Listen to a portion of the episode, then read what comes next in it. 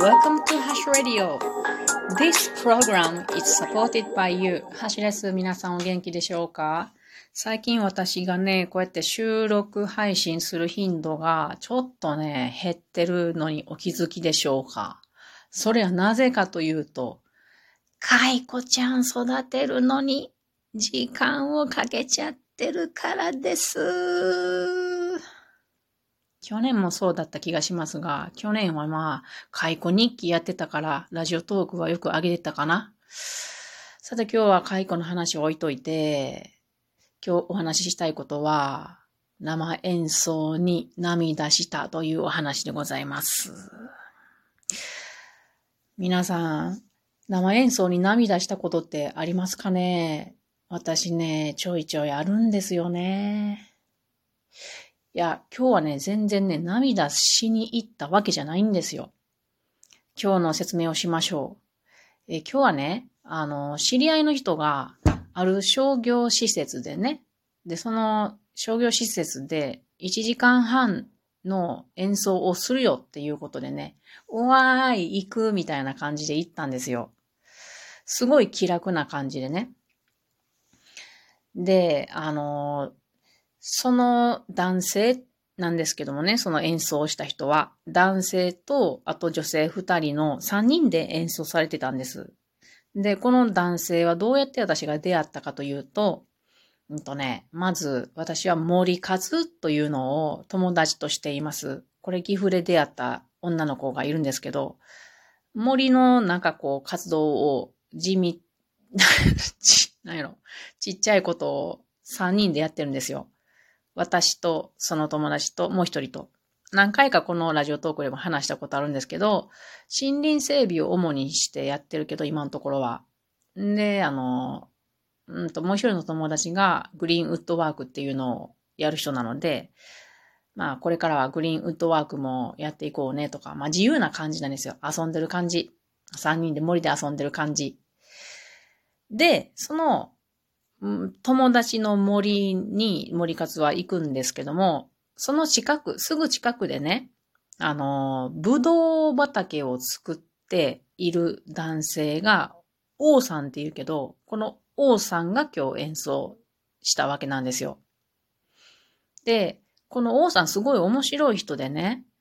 あの、ブドウをなんで育ててるかというと、ワインを作るためなんですよ。まだ全然できてないけど、ブドウを作るのが難しいって言ってました。私も、どうかな ?3 回ぐらいしか会ったことないんですけどね、王さんと。で、初めて、この私の友達と森活二人でしたときに、王さんが、あの、ふらっと寄ってくれてね。で、そこで私初めて王さんと出会ったわけですよ。で、あ、はじめましてっていう話をして。で、その時に、私たまたまギターを持っててたんですよ。で、王さんがなんかギターを弾く人だっていうのが分かって、その時話して、あ、じゃあ一曲弾いてください、みたいな感じでいきなり言うたら、はい、みたいな感じで、どうかな四五曲弾いて歌ってくれたんですよね。でその時に、素晴らしいなぁと思ったんですよ。私のすごく好みのスタイルの音楽と、声が良かったんですよね。で、なんか、私、その時もすごく感動したんですよ。で、まあ、なんかこう、うん、その後、何やったかな、今度、その今日のこと、今日なんか、あの、今度どこどこで演奏するからよかったら来てねっていうことで、はい、行きますって言って本当に行ったんですよね、今日。で、その、あの、森勝の友達も、えー、来て、で、森勝の友達の、えー、旦那さんも来てね。で、旦那さんは私本当、あの、2回目会う人でほとんど喋ったことない、ないんやけど、まあ3人で聞いてたんですけど、でね、まあ、気楽に聞きに来てるから別に何も身構えてないじゃないですか。泣いたけどさ。で、どんな曲をやったかというと、まあその王さんはギターで立って歌うっていうのがあるんやけど、奥さんはピアノの調律をされてるので、ピアノが上手な方なんですね。奥さんはピアノを弾いてくれて。で、もう一人、あの、奥さんのお友達で、あの、バイオリンを弾く人っていう感じで、まあ三人でいろいろ曲をやってくれたんですよ。で、なんか、エミリー・エミリーっていう曲は、えっとね、12弦ギターっていうのがあって、それを王さんが持ってたんですね。で、それで聴いてくれて。これはまあ、6弦、普通ギターを6弦貼ってあるんだけど、その一弦一弦に復弦がついていて、こう、きらびやかな音になるんですよね。なんちゅうかな、ちょっとシタールっぽいっていうかな、インド音楽の、ジャラリラリラリンまでいかんけど、それ風の、こう、きらびやかな、豪華な音になるのが12弦ギターなんですけど、この音もすごく良かったのと、あと、中島みゆきさんの糸も歌ってくれたの、これも良かったのと、でね、私が不覚にも涙した曲っていうのは、デビッド・ボーイのスペース・オディティっていう曲があるんですよ。これでね、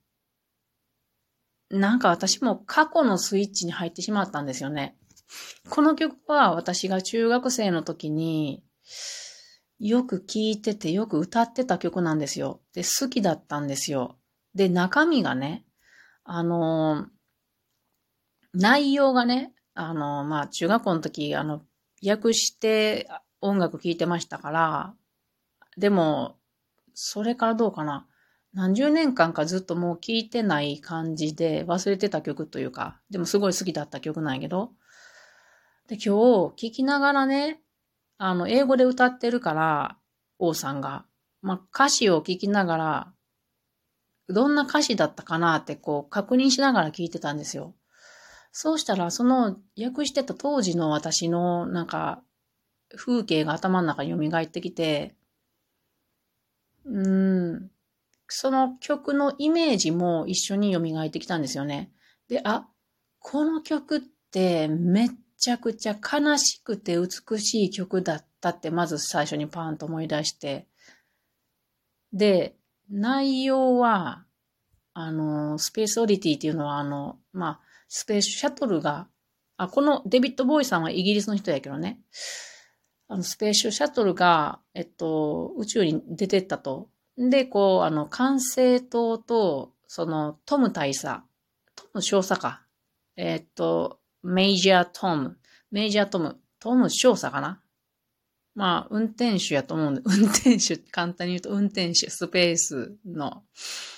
運転手のトム大佐と、その管制塔と、グランコントロール、そう、グランコントロールが管制塔。で、えっ、と、運転手がメイジャートムがこう無線機でやり取りしてるっていう曲なんですけれど、最初うまくいったの。ちゃんとうまく飛び入ったぞ、飛びに行ったぞ、メジャータウングレートだ、みたいな感じで、いいぞ、みたいに言ってるんやけど、で、返信で、あの、トム少佐がね、あの、宇宙はとても綺麗だ。私は地球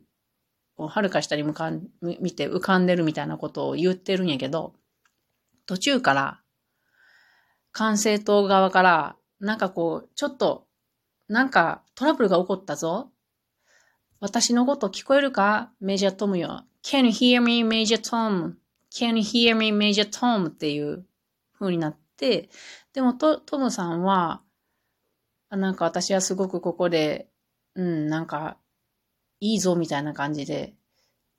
えー、私の愛、妻を愛しているみたいなことを言って、ほんで曲が終わっていくんですよ。めっちゃ悲しくないですか？これはもう、トムさんは私は死ぬんだって思って。いやでもその先、あの、どうなってるかっていうのは、それ聞いてる人の想像想像に任されてる曲なんやけど、私中二の時、この曲は美しすぎるし悲しすぎる曲やと思ってたんですよね。やっぱり今もそう思う。同じように思う。でそれを、なんていうかな。この曲はね、心にすごい呼びかけるような曲なんですよ。あの、私が言うても全然伝わらんから、あの、YouTube をつけておきますので、概要欄に。気になる方聞いてみてください。あ、デビッド・ボーイ、すごい、その、うん、ちょっとびっくりするようないでたちやと思いますけれども。で、その王さんの歌い方がね、すごい心に響いたんですよね。なんかもうぴったりみたいな感じで。で、この曲ってカウントダウン、あの、スペースシャトルが飛び出す時にカウントダウンしますよね。カウントダウンもこうちょっと印象的なものがあって、この王さんの歌い出しがね、今回の、カウントダウン、ダウンじゃないな。 one, two, three 今から始まったかな。カウントダウンから始ま、まあ、カウントから始まったんですよ。そこからもう、はぁって私は思って、はぁすごいと思ったんですよね。で、もう私、王さんの方見れずに、もう床、床見、見ながらずっと聞いてたんですよ。そしたらもう途中から涙が出てきてね。なんやろな。なんやろな、これ。もう恥ずかしいからもう目を伏せながらずっと聞いてて。しかし耳はもうすごいダンボで。で、途中でね、もう一つ面白かったんが、Can you hear me, Major Tom? っていうところがあるんやけれども、そこをね、王さんはね、Mighty Tom って言ってたんですよね。Mighty Tom って。これ私すごいびっくりして、え、もう神になってんの ?Mighty。もう神様っていうことと思って、これちょっと王さんに聞けやんだんやけど時間なくて、今度聞いてみようと思う。でも確かにデビッド・ボーイはロンドンの出身なので、major っていう発音よりも major, major tone 近い発音をしてると思うの、確か。だから、オリジナル加えたんかちょっと気になるなっていうところですね。中学校の時このデビッド・ボーイの曲は初めて聴いたようなイギリス発音の歌やったから、これもね、すごい聴きにくいなって思ってたのを思い返しました。で、私思ったのは、このスペースオディティを今から、えっと、ちゃんと歌えるようになりたいなと思ったので、またしばらくやって、自分でもやってみたいと思います。それでは皆さん、またね